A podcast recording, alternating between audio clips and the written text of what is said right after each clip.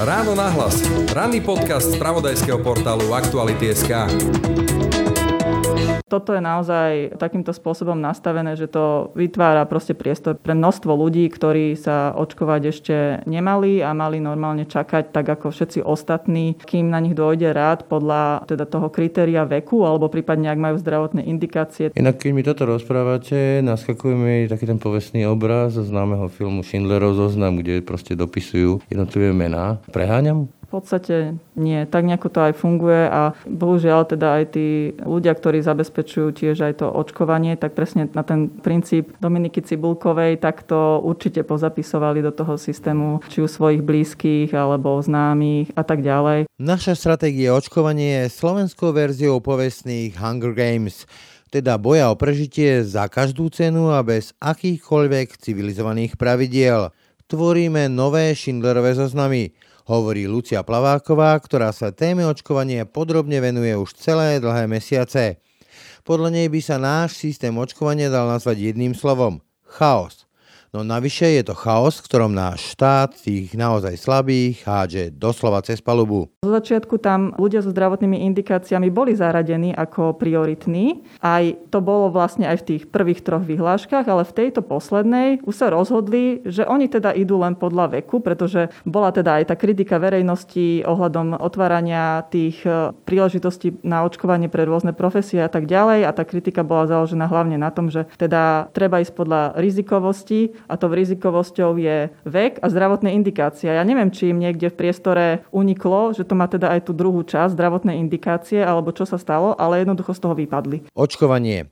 To by malo byť dnes tým povestným svetlom na konci tunela v tejto priam šialenej pandemickej dobe. No dnes tu u nás na Slovensku je otázkou, komu sa toho svetla vlastne dostane a na základe akých civilizovaných a najmä zmysluplných kritérií. Veď kto z nás nepozná večery strávené za počítačom, čakajúc na opakovanú a opakovanú a opakovanú snahu o registráciu svojej mamy či otca, kto z nás nevidel všetky tie autá preháňajúce sa po Slovensku, v ktorých vozíme svojich otcov či mami v snahe ich zaočkovať. No a napokon, kto z nás vlastne pochopil všetky tie zložité, neustále sa meniace pravidlá slovenského očkovacieho systému? Ako teda funguje náš očkovací systém? Kto sa skrýva za tou povestnou kritickou štruktúrou štátu a koľko Dominik Cibulkových tu dnes vlastne predbehlo svoje mami či otcov. Nie je vôbec vylúčené, že tu budú padať nejaké trestné oznámenia, pretože keď sa na to pozrieme naozaj z tej stránky, že týmto spôsobom celý tento klientelizmus, predbiehanie a využívanie toho systému na získanie vakcín pre ľudí, ktorí ešte na ne vôbec nemajú mať nárok. No a ako náš štát myslí na všetkých tých starých ľudí, ktorí nie nie sú priaznivcami internetu a ako zohľadňuje vôbec ľudí s vážnymi či chronickými diagnózami, ktorých korona ohrozuje na živote? V ráno nahlas sa o tom porozprávame s Luciou Plavákovou, bývalou kandidátkou na poslankyňu za koalíciu PS spolu, ktorá sa téme očkovania intenzívne venuje už celé dlhé mesiace. Pekný deň vám želá Braň Dobšinský. Ráno nahlas. Ranný podcast z pravodajského portálu Aktuality.sk. Vidíš tie hviezdy? Veď je zamračené. Nie, myslím tú hviezdnu ponuku. Čo? Hviezdnu ponuku od Mercedes-Benz. Teraz majú vozidlá so špeciálnou úrokovou sadzbou a zvýhodnenými balíkmi výbavy. A pre hybridy dobíjateľné zo siete môžeš navyše získať kredit na rok jazdenia na elektrický pohon. A kde? Na Mercedes pomočka Benz SK lomka edície. Počúvate podcast Ráno na hlas. Pri mikrofóne vítam Luciu Plavákovú. Dobrý deň. Dobrý deň. Uvedím, že vy ste kandidovali za PS spolu. Hovorili ste mi, že doteraz ste vlastne členkou predsedníctva PS, ale venujete sa téme očkovania. Budeme sa rozprávať o očkovaní, nie o politike. Toto je len taký disclaimer.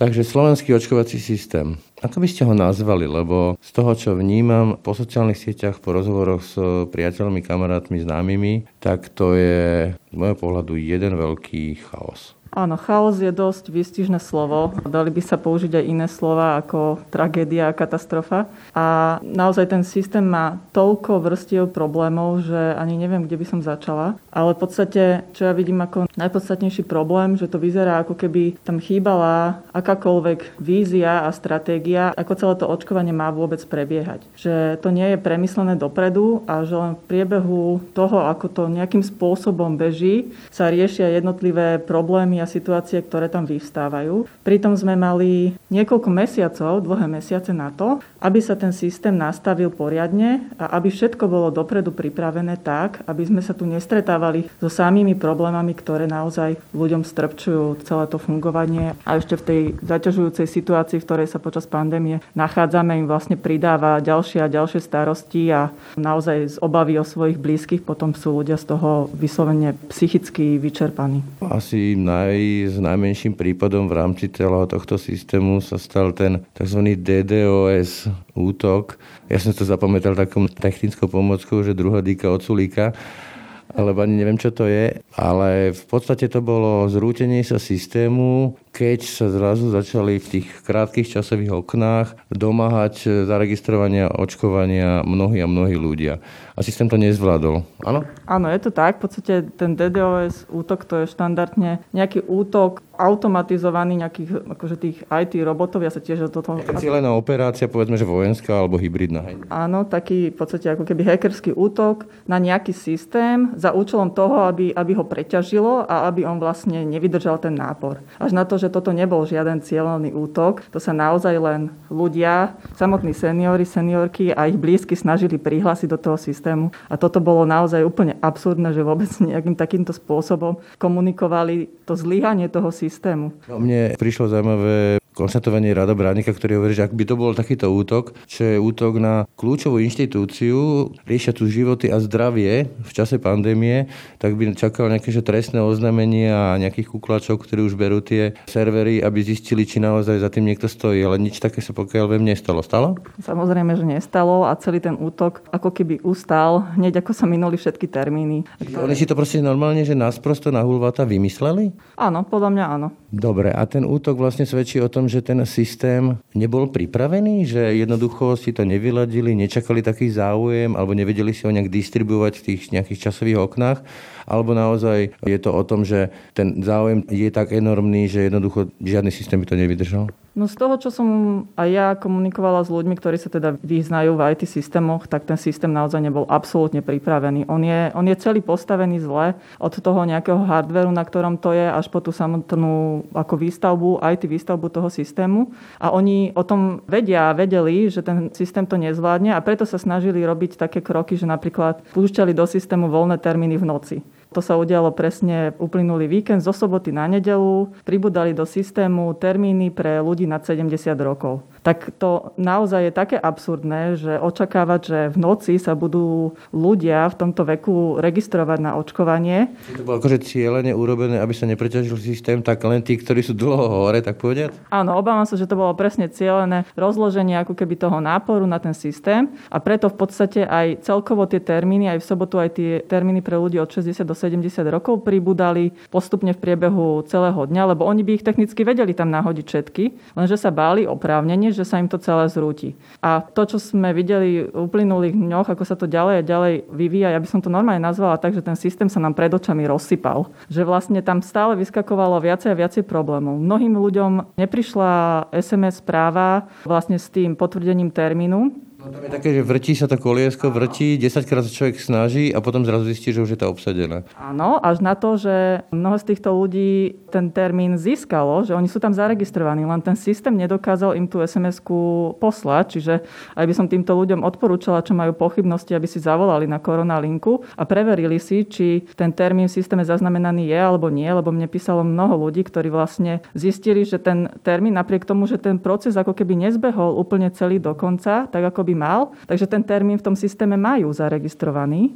A dozvedeli sa to niektorí napríklad tak, že keď teraz v podstate sa dial ďalší proces tým, že do toho systému bolo uvoľnených určitý počet e, termínov, až na to, že ten systém to nejakým spôsobom nezvládol ani ako keby, jak sa tí ľudia postupne prihlasovali, tak on nezvládol to spárovať s tým počtom termínov, ktoré tam bol a jednoducho vyzerá to tak, že sa ako keby prihlásilo viacej ľudí, ako tam bolo tých miest. A tým pádom teraz postupne oni posielajú niektorým tým ľuďom a veľkej časti SMS správy so zmenami termínu a posúvajú ich napríklad niektorých e, väčšinou v ten konkrétny deň o niekoľko hodín neskôr, ale mnohí dostávajú aj termín o týždeň neskôr. A vlastne takýmto spôsobom sa niektorí dozvedeli, že vôbec tú registráciu majú, že im prišla tá sms s tou zmenou. A oni ani nevedeli o tom, že tú registráciu majú vôbec sprocesovanú riadne.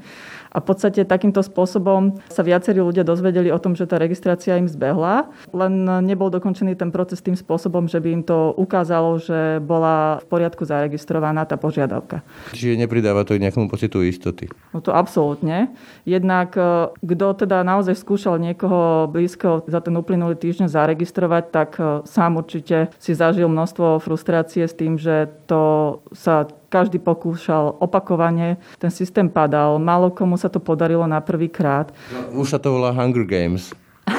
áno, áno, no. Boj o prežitie. Bohužiaľ, Mňa to udivuje v tom, že vôbec takýto systém pripravili a pustili do sveta a o tomto probléme ale tu vieme dlho. To sa neudialo len teraz, keď otvorili tie termíny pre ľudí na 60 rokov. Takýto boj prebiehal aj keď uvoľňovali najprv termíny pre ľudí na 85 rokov a 75 rokov, čiže o tomto probléme oni vedia dlho a hlavne ho mali predvídať a vystavať ten systém tak, aby umožňoval tú tzv. predregistráciu, ako to majú aj v mnohých iných krajinách, kde sa teda do systému človek zaregistruje a potom ako pribúdajú jednotlivé termíny v závislosti od konkrétnych dodávok vakcín, tak e, mu to buď termín priradí alebo nejakým spôsobom ponúka. Čiže niečo ako povedzme, že Belgicko alebo Rakúsko, kde človek sa zaregistruje a potom e, podľa toho systému a vyhodnotenia situácie, jeho bydliska, jeho faktorov, vek a choroby a neviem čo všetko ostatné, dostane sms tak teraz príďte tu a tu. Áno, presne tak. Majú to tak napríklad aj v Českej republike, čiže v podstate... Ide to? Áno, ide to. A dúfam, že teda aj u nás to nakoniec pôjde, lebo teda ministerstvo zdravotníctva avizovalo, že od pondelka bude spúšťať nový systém, takzvané označujú to ako čakáreň. To sa ešte dostaneme, ale chcem zostať u tohto systému. Hovoríte, že ide to. V iných krajinách to ide. Tu to nešlo. Prečo podľa vás? Ako, kde sa stala tá kľúčová chyba? Oni si neuvedomili, že toto bude tak vážna vec a tak aj trochu sofistikovanejšia vec, alebo kašleli na to, alebo aké máte vysvetlenie? Ako som naznačila na začiatku, podľa mňa najzásadnejším problémom, a to sa netýka len toho technického riešenia, ale celej tej očkovacej stratégie, že to nemá ako keby nejakú víziu, a nejaké mílniky, ktoré chceme v priebehu toho dosiahnuť. A jednoducho sa neplánuje dopredu... Nep- Taký bojový plán. Áno, nepredvídajú sa tie jednotlivé problémy, lebo však keď chcete robiť takúto veľkú, to je naozaj jedna z najväčších operácií, ako kedy na Slovensku asi bola. A ešte k tomu sa týka životov a zdravia ľudí, tak to je niečo, čo musíte spraviť naozaj so špičkovým manažmentom. Dobre, to sa ja pýtam, že podľa vás, alebo podľa vášho názoru a toho, že sa tomu venujete, tá kľúčová chyba je v čom? Že to zanedbali, podcenili, vykašali sa na to, alebo že na to jednoducho v odzvukách nemajú mentálne. Ja si myslím, že to je kombinácia týchto všetkých faktorov a naozaj sa nepripravili dostatočne na to. Oni, oni všetko riešia až v behu podstate, keď už niečo beží. Ja mám pocit, že to je taká filozofia, že však nejako to funguje a počas toho, ako to nejako funguje, tak budeme proste riešiť tie ad hoc, tie najzávažnejšie problémy a teda tam chýbal nejaký projektový manažment celého tohto, nazvieme to projekt, projektu a to je podľa mňa zásadná chyba zo strany riadenia ministerstva, pretože to je úplne prvá vec, čo človek musí spraviť, keď ide robiť takýto veľký projekt, že postaví poriadny tím, ktorý zabezpečuje projektový manažment a ktorý potom tie jednotlivé časti, ktoré pod to spadajú, riadi. Lebo tu máme niekoľko vlastne vecí, ktoré treba v rámci toho projektu riešiť. Je to logistika, dodávok tých vakcín, potom informačná kampaň komunikácie. Striekačky spomínam. Áno, áno. A potom samotná ako keby tá IT štruktúra. Čiže je to niekoľko sfér tých problémov, ktorým sa musí vlastne v rámci toho projektu venovať a to celé má riadiť nejaký projektový manažment. A to podľa mňa absolútne chýba a tým pádom chýba celá tá vízia. Však my tu máme napríklad schválenú národnú očkovaciu stratégiu, čo je naozaj, keď som si porovnávala s inými krajinami, tak to naše to je taký pamfletík. Na to bezplatno sú teraz uverejnili také veľmi pekné tabulky, že myslím, že Rakúsko to bolo, kde presne vidíme, kto kde, ako počty. U nás, čo viem, tak nevieme dokonca u mnohých, tam je také, že neuvedený vek a pohlavie, nie je to ešte ďalšie faktory. To je fakt takto možné? Bohužiaľ je to tak. Ja teda tým, že som sa snažila k tomu pristupovať tak, že si myslím, že v tomto celom procese je dôležitá aj čo najväčšia transparentnosť, aby boli dostupné dáta aj pre verejnosť a teda pre odborníkov, odborníčky, ktorí ich vedia nejako spracovať, vyhodnotiť a aj konfrontovať to, ako nám to nejakým spôsobom ide. A ja som sa nevedela k žiadnym dopátrať. V podstate my sme mali zverejňovaný, aj stále máme len jeden údaj, že koľko máme zaočkovaných ľudí. A aj to už teraz na stránke Koronagov nie je vždy presné, lebo napríklad tie očkovania, ktoré prebiehajú cez víkend, sa tam nahrávajú až dodatočne s nejakým časovým odstupom, ale v zásade to, čo mi najviac chýbalo, je napríklad základná veková štruktúra zaočkovaných ľudí. Lebo to sa vraciame aj k tomu, že prečo sú kľúčové nejaké milníky v rámci, v rámci očkovacej stratégie, lebo našim primárnym cieľom je čo najskôr zaočkovať čo najviac najrizikovejších ľudí. A ideme postupne od najstarších, pretože vieme, že u nich je bohužiaľ... Mortalita. Najvyš, áno, najvyššia šanca teda, že to skončí najtragickejšie, ako môže. A teda, že sa z tých nemocníc nevrátia už domov. A tým pádom my by sme sa mali snažiť čo najskôr zaočkovať čo najviac týchto ľudí z najohrozenejších skupín, ale teraz, keď ukazujú aj dáta, vlastne, ktoré ja som si vyžiadala aj z Národného centra zdravotníckých informácií, vlastne tú vekovú štruktúru, tak e, tie dáta ukazujú, že my aj v tej skupine nad 80 rokov máme zaočkovaných stále len nejakých 30% ľudí. Skačím do reči. K tejto očkovacej stratégii áno, mali by sa primárne povedzme, že podľa veku, ale povedzme kvôli diskusii o AstraZeneca a jej prípadným negatívnym účinkom alebo slabej účinnosti na vyššie vekové skupiny 65 a plus, boli isté obavy. Aj v Nemecku, aj v ďalších krajinách nové klinické štúdie potvrdili, že to tak nie je a že treba aj tých starších očkovať, e, povedzme aj týmito vakcínami. Čiže nebol to taký všeobecný omyl, alebo bola tá celá stratégia zle postavená, keď sa vrátime aj k tej kritickej štruktúre, kde sú aj revízory a exekútory a podobne? No vlastne toto bola jeden z ďalších momentov, ktorý v podstate úplne spôsobil ako keby taký rozpad celej tej stratégie, pretože my sme zo začiatku mali nastavené naozaj teda, že očkovanie bude prebiehať hlavne podľa veku, plus niektoré profesie, ako sú zdravotníci, ktorí teda sú naozaj v tej prvej linii, aj podľa dostupných dát patria medzi tých ohrozenejších, čo sa týka možnosti infikovania sa, logicky tým, že sú priamo v tej prvej línii. A potom vlastne tá tzv. mytická kritická infraštruktúra, o ktorej tiež doposiaľ nemáme absolútne žiadne dáta. Čiže ani vy sa neviete dopatrať, či do tej kritickej štruktúry patrí povedzme, že 25-ročná hovorkyňa alebo 35-ročná asistentka šéfa kancelárie nejakého ministerstva či iného, patentový úrad, myslím, že tam bol dokonca a tak ďalej. Ale nevieme presne, kto všetko tam je a či tam náhodou neprebiehajú také rôzne, že účelovo si povedzme nejaká advokátska kancelária zamestná troch svojich známych, aby sa stali akože koncipientami a tí už sú vlastne v rámci kritickej štruktúry a podobne? Bohužiaľ, toto všetko naozaj prebieha. Mne tým, že sa naozaj tomu venujem úplne od začiatku, jak to očkovanie začalo prebiehať, tak aj ľudia samotní píšu teda svoje skúsenosti zo svojho okolia. A vyzerá to tak, že tu máme naozaj zaočkovaných strašne veľa ľudí, ktorí, ktorí vôbec ešte zaočkovaní nemali byť. A presne aj to naznačujú tie dáta z toho Národného centra zdravotníckých informácií, kde teda boli v tom čase, kedy mi to poslali, bolo vlastne použitých nejakých 440 tisíc dávok. Oni tam to nemali rozdelené. V podstate prvá a druhá dávka tam bola spolu, čiže je to trošku také ako ťažko vysvetliteľné.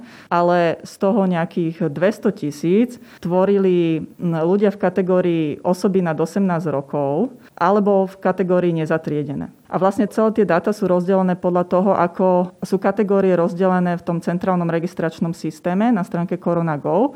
Tým pádom to znamená, že týchto nejakých polovice v podstate tých dávok bola minúta mimo ten centrálny registračný systém. Malá časť toho tvoria ľudia, ktorí sú v zariadeniach sociálnych služieb, pretože tí sa neregistrujú ten centrálny systém. A potom tam bola kategória ľudí, vlastne, ktorú pridali ako poslednú z tých profesí, teda predavači, predavačky, taxikári, taxikárky a podobne, ale to bola len časť z toho celého a v podstate väčšina podľa mňa z toho je tvorená práve tými ľuďmi z kritickej infraštruktúry, lebo keď som sa pozrela aj na tú časovú os, kedy vlastne tam tí ľudia v tej skupine nad 18 rokov boli zaočkovaní, tak to tam začalo naozaj že začiatkom januára. Čiže dávno predtým, ako vlastne sa otvorili tie skupiny pre niektoré profesie kvôli očkovaniu AstraZeneca, čiže títo ľudia boli zaočkovaní normálne inými vakcínami, nie Astrou. Čiže keď to dám dokopy s tým, ako ste hovorili, ako vieme, že naozaj je tam veľa v tom informačnom systéme ľudí nezaradeného veku a, a neviem čo všetko, že nevieme identifikovať,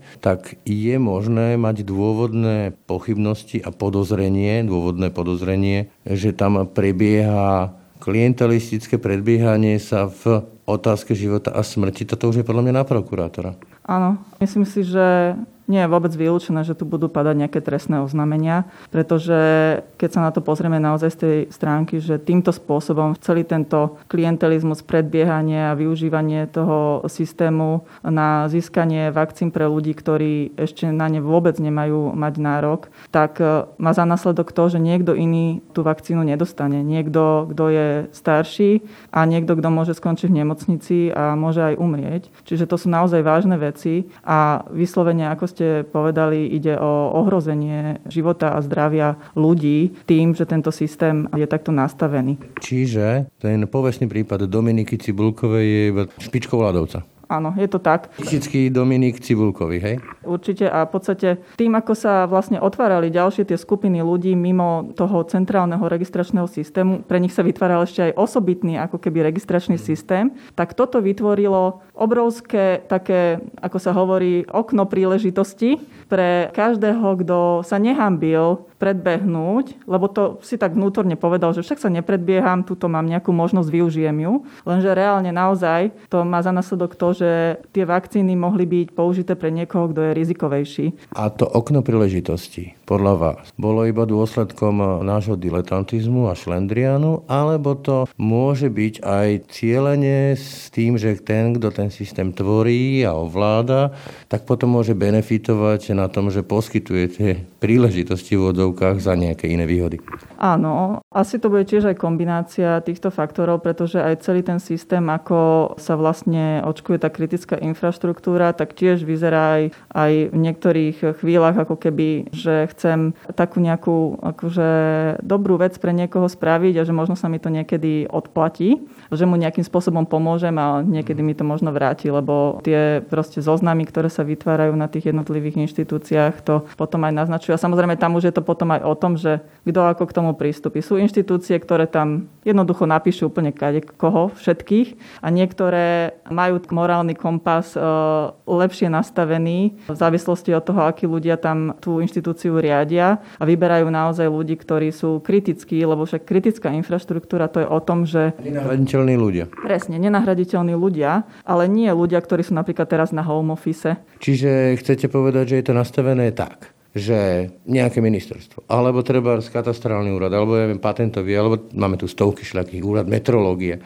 Keď si jeho šéf zmyslí, že tam napíše svoje sekretárky a ďalších šoférov, koho chce, tak mu to odklepne systém a nikto to už nerieši. Čiže napríklad on si takto môže zavezovať aj svojich zamestnancov a dokonca ich istým spôsobom motivovať, aby boli vďační a podobne. To je takto úplne, že primitívne nastavené? Áno, v podstate áno. Tým, že ministerstvo, teraz neviem, či zdravotníctvo alebo vnútra aj tvrdilo, v posledných dňoch som zachytila, že to budú nejako prísnejšie posudzovať a tak ďalej. No neviem si to celkom predstaviť, lebo keď im nejaká inštitúcia pošle zoznam miena ľudí, tak akým spôsobom oni budú overovať. Dosť, z nich je teda kritická infraštruktúra a kto nie. Čiže toto je naozaj takýmto spôsobom nastavené, že to vytvára proste priestor pre, pre množstvo ľudí, ktorí sa očkovať ešte nemali a mali normálne čakať tak ako všetci ostatní, kým na nich dojde rád podľa teda toho kritéria veku veku, alebo prípadne ak majú zdravotné indikácie, tak to je tiež ďalšia téma, pretože vlastne... Sa budem venovať o chvíľočku. Inak keď mi toto rozprávate, naskakuje mi taký ten povestný obraz z známeho filmu Schindlerov zoznam, kde proste dopisujú jednotlivé mená na ten vlak života pre Oskara Schindlera. Preháňam? No, v podstate nie. Tak nejako to aj funguje a bohužiaľ teda aj tí ľudia, ktorí zabezpečujú tiež aj to očkovanie, tak presne na ten princíp Dominiky Cibulkovej, tak to určite pozapisovali do toho systému, či u svojich blízkych alebo známych a tak ďalej. Naozaj aj ku mne sa dostali také informácie, že mi bolo ponúknuté nejaké, že môžem sa dať zaočkovať, čo som samozrejme nevyužila, ale toto tu jednoducho takto funguje a mnoho ľudí, väčšina to využije a mne, čo mi na tom celom príde naozaj, že smutné, že celé toto očkovanie ukazuje o našej spoločnosti naozaj nepekné veci, že ten vlastne fenomén toho nejakého predbiehania a využívania všetkého možného a papalašizmu a klientelizmu je tu tak rozšírený, že to je asi jeden z najvypuklejších problémov, čo tu máme. No, mne zase naskakuje obraz potapajúceho sa Titaniku Lorda Ismeja, ktorý sa prepašoval do čela napriek tomu, že tam nemal čo robiť, čiže asi je to všeobecný problém. A na to slúži ten systém, aby to filtroval, tú zločilosť v ľuďoch. A ja sa pýtam, že minister odvolal šéfa NZCI, Národného centra zdravotníckých informácií, keď sa rozpadol ten systém, Stačí to, alebo je za toto celé zodpovedný minister, aktuálny minister zdravotníctva Marek Krajčí? Buď s tým, že nebol schopný ten systém postaviť, alebo mu to bolo jedno, alebo nejakým spôsobom na tom participuje, ja neviem. Ja si myslím, že jednoznačne je zodpovedný, pretože on je ten, ktorý mal zabezpečovať naozaj riadenie celého tohto projektu očkovania, pretože ministerstvo zdravotníctva je zodpovedné za to, aby, aby to očkovanie prebehlo čo najlepšie a aby naozaj sme dosiahli teraz už podľa toho, ako to komunikujú, 80-percentnú zaočkovanosť, čo je obrovské číslo a naozaj mám obavy, ako sa to, akým spôsobom sa k tomu dopracujeme. A Mňa na tom aj zarazilo vlastne to, keď som pozerala nejakú tlačovku, kde sa ho presne pýtali aj na ten registračný systém, tak on to tak e, komunikoval, že no však nejako to fungovalo, boli tam nejaké chyby, ale fungovalo to. A hlavne z toho bolo jasné to, že on sa ani nejakým spôsobom nezaujímal o tom, že ako ten systém registrácie bude fungovať a ja mám pocit, že on nemá vôbec vedomosť o tom, aké problémy sú v praxi. Ukážem to na jednom príklade, keď vlastne dostal tiež otázku, že čo majú robiť ľudia, s tými zdravotnými indikáciami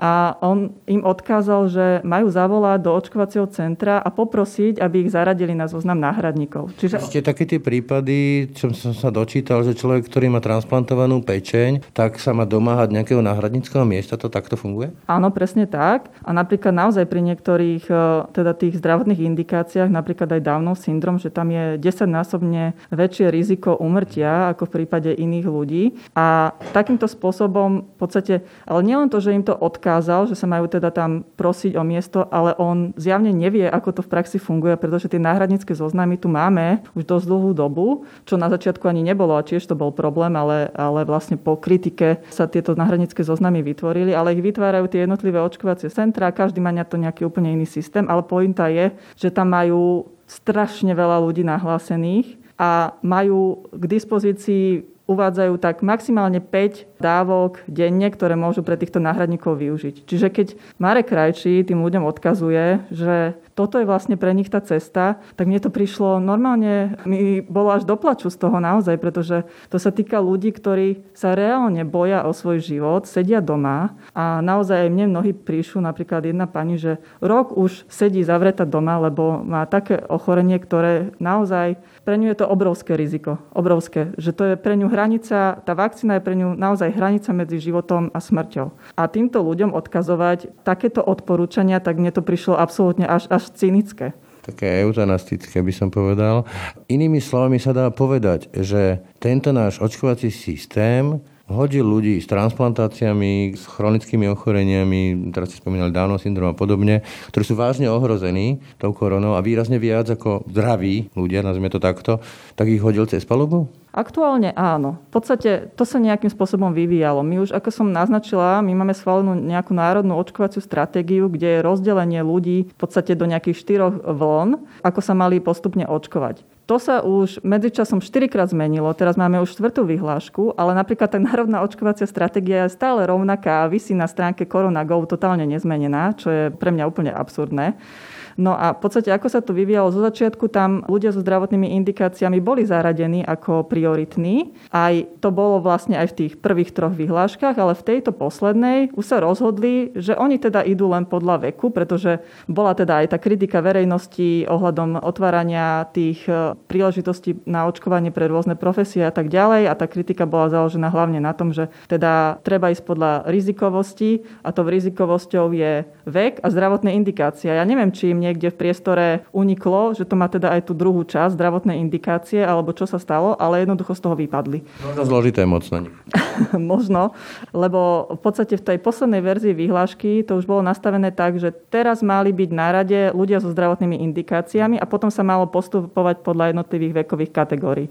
Čiže oni už boli pripravení, že už ich čaká konečne to očkovanie a teraz sú z toho úplne vyhodení preč. A samozrejme môže sa stať, že sa to zase upraví, pretože keď už sme tu videli tú zmenu toľkokrát, tak nedá sa to vylúčiť, ale toto je ďalšia vec, ktorá samozrejme v tom celom neprispieva tej pohode ľudí, pretože tu sa nedá spolahnúť na to ani, že ten systém, ani to poradie, že bude vôbec trvácne, pretože medzi poslednými dvomi výhláškami napríklad ubehol týždeň. Čiže po týždni sme zmenili poradie ľudí, akým spôsobom majú mať prístup k očkovaniu. Keď sa vrátim k tomu samotnému očkovaniu, tak môj postreh z toho, ako to vidím u svojich známych, blízkych a podobných, je, že sa preháňajú na autách po celom Slovensku, aby zaočkovali svoje mamy a otcov, idú, čo ja viem, 200-300 kilometrov. A ja tak rozmýšľam, že ako sa to bije s tým základným odporúčaním znižovania sociálnej mobility, keď sa tu takto chodí po celom Slovensku, teraz aktuálne vidíme v tam nejaké úplne zálahy ľudí, ak pri výpredajoch, to sa nedalo nastaviť inak, alebo ako to chápať, že človek sa musí zobrať e, s autom a odviesť svoju mamu 200 km niekam? Toto je samozrejme problém, lebo jasne, že tým zvyšujeme mobilitu a vytvorila sa tu taká nejaká očkovacia turistika a ja tým ľuďom úplne rozumiem, pretože napríklad v Bratislave teraz v stredu uvoľnili do systému 400 miest a porovnaní s tým v Košiciach 9000. Čiže ja celkom nerozumiem ani tomu, že akým spôsobom oni pristupujú regionálne k rozdielu. Jak sa to tvorí? Jak sa to tvorí, presne. A myslím si, že toto celkovo je obrovský problém, jeden teda z mnohých, akým spôsobom je nastavená tá stratégia regionálne, lebo tuto vyzerá tak, aj z tých predchádzajúcich fáz, keď sa otvárali iné skupiny očkovacie, tak to vyzeralo tak, že tá Bratislava sa minula v priebehu pár minút a niektoré iné regióny Slovenska, najmä na východe, ale aj v iných častiach, jednoducho tam tie voľné termíny zostávali vysieť. Čiže tam nebol dostatočný záujem a tým pádom vlastne tu vznikali presne takéto nerovnosti a v podstate ľudia sa snažili to využiť, že celá tá oblasť, čo najbližšie k Bratislave bola určite vybukovaná aj bratislavčanmi, ale to je problém, nielen z hľadiska toho, že teda zvyšujeme tú mobilitu, ale my tú zaočkovanosť potrebujeme dosiahnuť v každom regióne. Celoplošne. Celoplošne. Čiže ja absolútne nechápem, akú majú stratégiu na to, aby tých 80% dosiahli naozaj všade. Lebo momentálne mám z toho obavy, že to bude problematické. Akože budú regióny, kde tá 80 bude a budú regióny, kde sa radšej nechoďme turistikovať alebo vôbec čokoľvek pracovať, lebo tam môže byť veľmi nízko zaočkovanie. Áno, určite. A to súvisí teda aj s tým problémom komunikácie a informovanosti, pretože ja teda naozaj nevidím, akým spôsobom ministerstvo zdravotníctva v rámci tej očkovacej stratégie oslovuje vôbec tých ľudí, aby pristúpili teda k tomu očkovaniu. A ukazuje sa to presne na tých číslach aj tej najstaršej populácie, keď my máme len 30% z ľudí nad 80 rokov zaočkovaných a teraz sme otvorili už ďalšie skupiny, kategóriu nad 70, kategóriu nad 60 a my nemôžeme očakávať, že to nejako samo narastie z tých 30% na vyššie číslo. My sme aj v tej skupine mali mať ideálne 100% lebo to sú naozaj tí najohrozenejší, ale aspoň tých 80% a 30 versus 80 je teda dosť veľký rozdiel.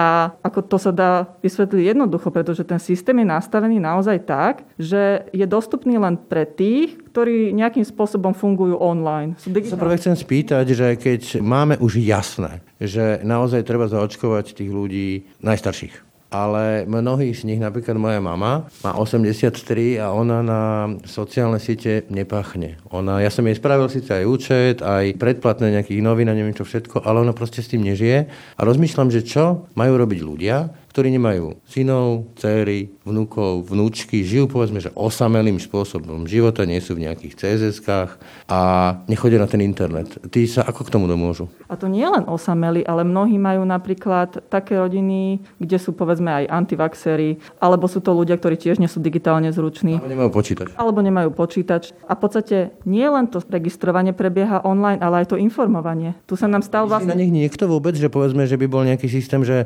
budú k ním klopať kopať v úvodzovkách a pomôžeme vám nejakým spôsobom? Zatiaľ to vyzerá tak, že ministerstvo zdravotníctva na nich vôbec nemyslelo a odkazuje tu v posledných, čo som videla, lebo už aj verejná ochrankyňa práv sa ozvala, že naozaj tento systém je v podstate postavený diskriminačne, lebo umožňuje sa zaregistrovať na očkovanie len určitej skupine obyvateľstva a pre istú časť obyvateľstva je absolútne nedostupný. A ministerstvo zdravotníctva prostredníctvom svojej hovorkyne v podstate odkázalo, že majú si samozprávy nejakým spôsobom... Oni vedia, že kto to je a oni si to majú nejako ošetriť. Si majú nejako kooperovať tých svojich seniorov a nejakým spôsobom to vyriešiť. Ale to takto nefunguje. No to je Pilat Pionsky. Čo myslím? Presne tak to je úplný základ, ktorý ministerstvo zdravotníctva malo mať tú základnú stratégiu a samozrejme, že do toho môže a má zapojiť aj samozprávy. Ale ministerstvo zdravotníctva má prísť tou stratégiou, že akým spôsobom teda ideme tých ľudí nad 80 rokov alebo nad 70, proste tých najstarších, vôbec osloviť a sprístupniť im to očkovanie. Obchádza mi ešte skupina sociálne vylúčených, tých marginalizovaných komunít. A teraz nenarážam len na Rómov. Skutočne tu máme ľudí, ktorí žijú na hranici chudoby, však to sú statisíce ľudí, ktorí naozaj nemajú internet, nemajú počítač, lebo si ho nemôžu dovoliť. A tiež sú starší alebo chronicky chorí. Presne tak, oni tiež patria vlastne k tej skupine, ktorá vôbec nemá dostupné to očkovanie, aj ľudia bez domova. A v tej našej národnej očkovacej stratégii pôvodnej boli vlastne tieto skupiny takto ako keby sociálne vylúčené, ohrozené takýmto spôsobom, tak boli zaradené do tretej vlny, Čiže pred tú najväčšiu skupinu populácie nad 18 rokov a potom zrazu vypadli. Normálne zmizli a nikto už ich nikde nespomína a nikto pre nich podľa mňa nemá žiadnu stratégiu. Fakt Hunger Games. Úplne. Takou rizikovou skupinou sú aj ľudia v CSS-kách, predtým známych DSS-kách, teda domovy alebo centra sociálnych služieb, po starom domoví dôchodcov. Čítal som už aj apel Anky Ganamovej, ktorá má takéto zariadenia a je aj šéfka poskytovateľov, že na nich sa nemyslí. E, myslelo sa na nich? Aká je tam situácia? No, tiež je v podstate nedostatočná ako pri všetkých ostatných, ktoré sme už spomínali. Podľa informácií, ktoré prezentovalo na poslednej tlačovke ministerstvo zdravotníctva je zaočkovaných 50% týchto zariadení sociálnych služieb, teda klientov a klientiek v nich, čo je naozaj málo potom, keď si uvedomíme, že 2,5 mesiaca tu už prebieha očkovanie a to len prvou dávkou, teraz hovorím, tých 50% a my sme nedokázali zaočkovať viac ako 50 z týchto zariadení. Tí, ktorí by mali byť v prvej línii. S tým, že to sú úplne najrizikovejší starší ľudia, pretože jednak či už majú zdravotné indikácie, alebo sú vyššieho veku a ešte sú zatvorení proste v tom zariadení, kde teda, keď sa nákaza dostane, tak sa rozšíri. No, pezinok, pamätáme. To je úplne... Ja... Pamätáme pezinok. Tam v podstate potom sú pozitívni prakticky všetci a jednoducho štatistika nepustí, niektorí z nich zomru. A my nevieme zabraniť tomu, aby tí ľudia tam neumierali. To bolo všade vo svete jedno z prvých miest kľúčových prioritných, ktoré sa očkovalo a u nás sa v podstate z toho, aké mám informácie, samozprávy museli až doprosovať tomu, aby im zabezpečili vakcíny. V podstate si vedeli zabezpečiť všetko okolo toho. Oni, oni napríklad mesto Bratislava spravilo aj samostatné očkovacie noviny, ktoré rozdistribuovalo v týchto zariadeniach, aby tých ľudí tiež presvedčili, lebo to nie je o tom, to sú svojprávni ľudia. Oni, to tam do ramena. Presne, oni majú vlastný rozum, vlastné premyšľanie, čiže aj s nimi treba nejakým spôsobom pracovať. Mesto Bratislava to naozaj robilo veľmi dobre a v podstate by sa mal aj štát inšpirovať, čo sa týka komunikácie s týmito skupinami obyvateľstva. Ale čo im chýbalo, boli tie samotné vakcíny. Čiže oni sa museli v podstate domáhať toho, aby im ich pustili do toho systému. Ale je to 50-50, hej? Áno, áno. A stále je to v podstate, myslím, že Bratislava je na tom už celkom dobre z hľadiska počtu, ale tiež ešte nie všetky. Ale v niektorých eh, lokalitách, kde niekto naozaj, keď nevykonáva intenzívne tú snahu smerom k tomu, kto napríklad riadi to zariadenie, aby prišlo k tomu očkovaniu, tak štát preto sám od seba veľa nerobí. A podobný problém je v podstate celkovo s tými mobilnými očkovacími týmami, lebo však aj v domácnostiach máme kopec ľudí, ktorí jednoducho nedokážu prísť do toho očkovacieho centra a k ním sa tiež potrebujeme dostať a čo najskôr, pretože sú samozrejme tiež totálne rizikoví. A ministerstvo zdravotníctva doposiaľ nebolo schopné poskytnúť informácie, kedy vôbec takéto týmy budú fungovať. Ja som sa ich na to pýtala a odpovedou bolo niečo štýle, keď bude dostatok vakcín.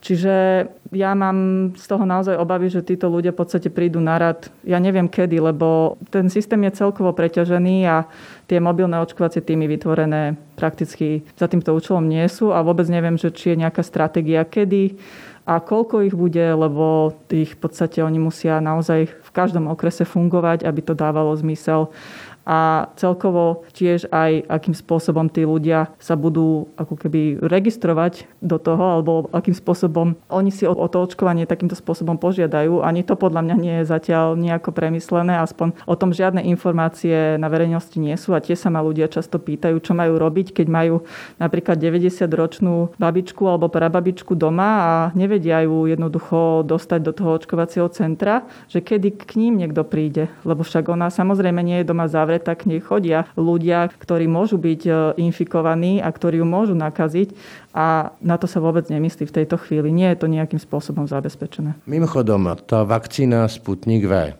tá argumentácia bola, pri dovoze od strany premiéra, že vlastne podľa prieskumov to zvýši zaočkovanosť, pretože je tu isté percento ľudí, ktorí by sa nechali očkovať len ruskou, lebo si pamätajú možno sovietské vakcíny a tak ďalej.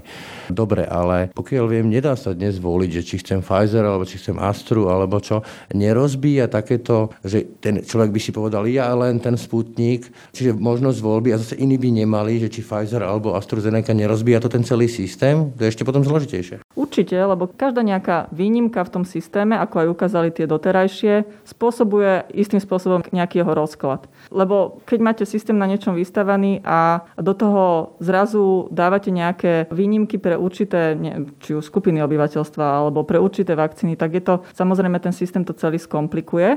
A samozrejme, ako keď vakcína Sputnik e, bude schválená EMO, tak e, nie je dôvod, prečo by sme ju nemali normálne zapojiť do toho systému medzi ostatné vakcíny, ale dokým sa tak nestalo, tak to je opäť hra s bezpečnosťou, zdravím a životmi ľudí. Od pondelka teda má fungovať e, ten nový systém čakárne. Zlepší to podľa vás teda ten systém a dá sa veriť, že bude fungovať na základe tých skúseností, ktoré máte? To je veľmi dobrá otázka. Ja by som veľmi chcela, aby fungoval a aby fungoval dobre a dúfam, že sa tak stane, ale musím sa priznať, že samozrejme z toho, akým spôsobom ja teda vnímam všetky tie problémy za uplynulé týždne a mesiace, tak mám obavy. Mám obavy, či nebude tiež tam kopec problémov, ktorí budú vlastne celý ten systém komplikovať, ale verím, že naozaj to pripravujú takým spôsobom, že to funkčné bude a že to ľuďom oveľa viacej sprístupní teda tú možnosť prístupu k vakcínám a k očkovaniu. Len teda samozrejme na to nadvezuje opäť tá téma, o ktorej sme hovorili, že to nestačí, že nestačí len vytvoriť nový registračný systém, pretože my musíme docieliť to, aby tí ľudia sa do neho mohli zaregistrovať, lebo to je zase len online registrácia. A nie je problém aj na strane EÚ vzhľadom na to, že tá celoeurópska stratégia získania vakcín zlyhala, rozpadla sa? Že teda tá argumentácia aj ministra bola, aj premiéra, že neriešme očkovanie, ešte pár mesiacov si to pamätáme, lebo však nemáme dosť vakcín, ak ich bude dosť, tak to bude šlapať do troch dní, pomaly to zaočkujeme všetko. No tak to je podľa mňa absolútne nepochopenie situácie. Ja si neviem predstaviť, že by sme si sami mali na trhu tie vakcíny záňať bez Európskej únie. V podstate tu sa tie väčšie európske krajiny vzdali svojho nejakého lepšieho postavenia na trhu, aké bežne majú a zo solidarity k ostatným v podstate sa zapojili všetci do toho systému, kde sú... Nemci podvádzali. kde sú tie vakcíny prerozdeľované podľa počtu obyvateľov a to si myslím, že je naozaj férové. Samozrejme, bolo tam a stále prebiehajú nejaké problémy na strane výroby a dodávok, ale e, každým dňom sa to v podstate zlepšuje a z toho, ako sú projektované dodávky na najbližšie obdobie, tak tých vakcín by malo byť naozaj dostatok.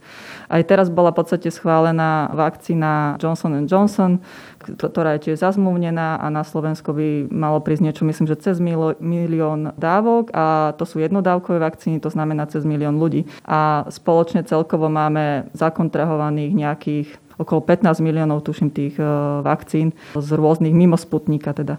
Čiže tých vakcín by malo byť dostatok a ich e, ako keby dodávky sa stále zvyšujú a aj sa zlepšuje spolahlivosť naozaj toho včasného dodania podľa plánovaných e, dodávok, pretože oni majú nejaký harmonogram plánovaný a podľa toho postupujú a v niektorých tých fázach boli výpadky, ale teraz sa zdá, že to funguje. V Izraeli už vidíme, že sa otvára verejný život, tam je to tempo očkovania asi najrýchlejšie, ak mám dobré informácie pri tomto našom systéme a našom tempe. Taká tá pôvodne očakávaná, že 60% na dnes pri tých e, agresívnejších mutáciách, 80% na zaočkovanosť, aby to bola nejaká kolektívna imunita.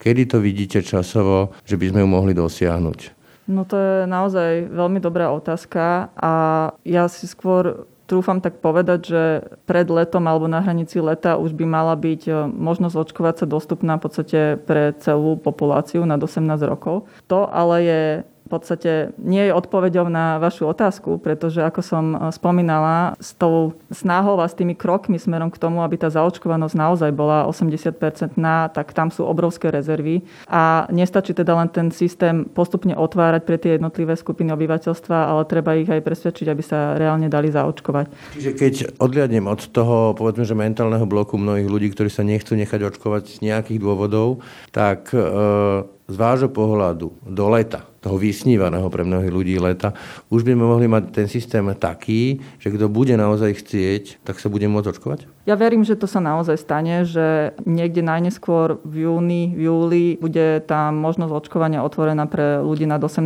rokov, pretože posledné informácie, ktoré aj ministerstvo zdravotníctva komunikovalo, bolo myslím, že, že už v majú mať e, dostupnosť očkovania ľudia nad 40 rokov a potom sú tam ešte dve kategórie 35-30 a potom už 18 rokov rokov. Čiže to by sa malo, ak tie dodávky vakcín budú naozaj tak postupovať, ako sa vyzerá, že sa teda ten systém dodávok zlepšil, tak si myslím, že na hranici leta alebo teda pred letom tá dostupnosť očkovania bude pre všetkých. Až na to teda, že si treba uvedomiť, že pri tých dvojdávkových vakcínach je tam teda nejaký ten prestoj, kým dobehne teda tá druhá dávka a kým sa vytvoria protilátky na základe druhej. Čiže musím povedať, že nejaké veľké očakávania od toho, že pred letom budú ľudia ľudia nad 18 rokov zaočkovaní už tak, že naozaj... Leto ako leto si pamätám. Áno, tak to asi nebude. Čiže aj keď budú, ak sa budú nastavovať nejaké podmienky, v podstate, že to očkovanie sa nejakým spôsobom bude preukazovať pri cestovaní a tak ďalej, tak si myslím, že bude musieť byť k tomu vytvorený alternatívny systém preukazovania sa, povedzme, PCR testom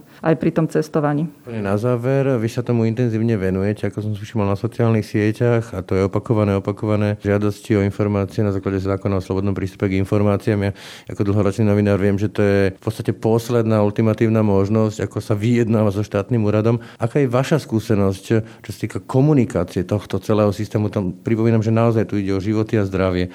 Vedia aspoň komunikovať tak, ako sa o tomto komunikovať má a dá? No, myslím si, že tam sú naozaj obrovské rezervy. Ja to vidím aj na tom, že na mňa sa obracia množstvo ľudí úplne so základnými otázkami.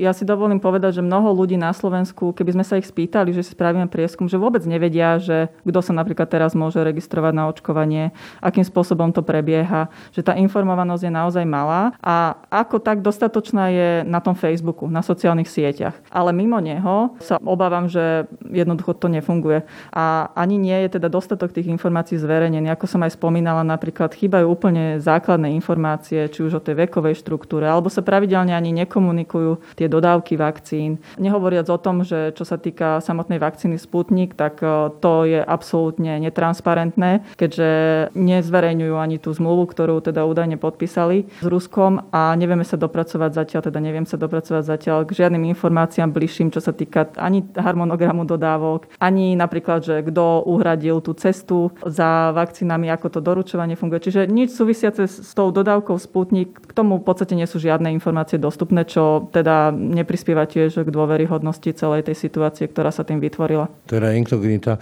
Čiže dá sa povedať, že aj informovanie o očkovaní, presnejšie o očkovacej stratégii je ďalším zlyhaním ministerstva? Určite, ja si myslím, že tam naozaj nefungujú úplne základné veci a naozaj v podstate základom aj tej informovanosti a teda tej komunikačnej stratégie musí byť to, že sa komunikuje ako keby štruktúrovane, lebo my postupne potrebujeme oslovovať rôzne kategórie ľudí a to sa vôbec nedeje. Tu je v podstate informácia raz za čas v správach e, niekde, že teda nejakým spôsobom sa očkuje, že sa niekde otvára nejaké očkovacie centrum a podobne, ale tie úplne základné informácie nie sú naozaj veľmi prístupné. A tým, že sa to aj toľkokrát mení, tak v tom je totálny chaos. To je podobné ako s tými pandemickými opatreniami, že dnes už pomaly nikto nevie, že čo vlastne platí, kedy platí a kedy má mať test a kedy nemá mať test. A podobne je to v podstate aj s tými informáciami o očkovaní, že tým, že sa to neustále mení, tak e, ľudia ich nemajú dostatok. Napríklad ja som pravidelne informovala o tých možnostiach náhradníkov, ako ten náhradnícky systém funguje a to ľudia naozaj nevedeli nikde. To ani ministerstvo zdravotníctva nekomunikovalo, akým spôsobom to funguje. A ja tomu naozaj nerozumiem, prečo. Toľko Lucia Plaváková, ďakujem za rozhovor. Ďakujem veľmi pekne za pozvanie. Ráno nahlas. Ranný podcast z pravodajského portálu Aktuality.sk. To bolo dnešné ráno na hlas. Počúvajte nás každé ráno na webe aktuality.sk lomka podcasty, ako i v ďalších podcastových aplikáciách. Pekný deň a pokoj v duši praje. Braňo Dobšinský. Všetky podcasty z pravodajského portálu Aktuality.sk nájdete na Spotify a v ďalších podcastových aplikáciách.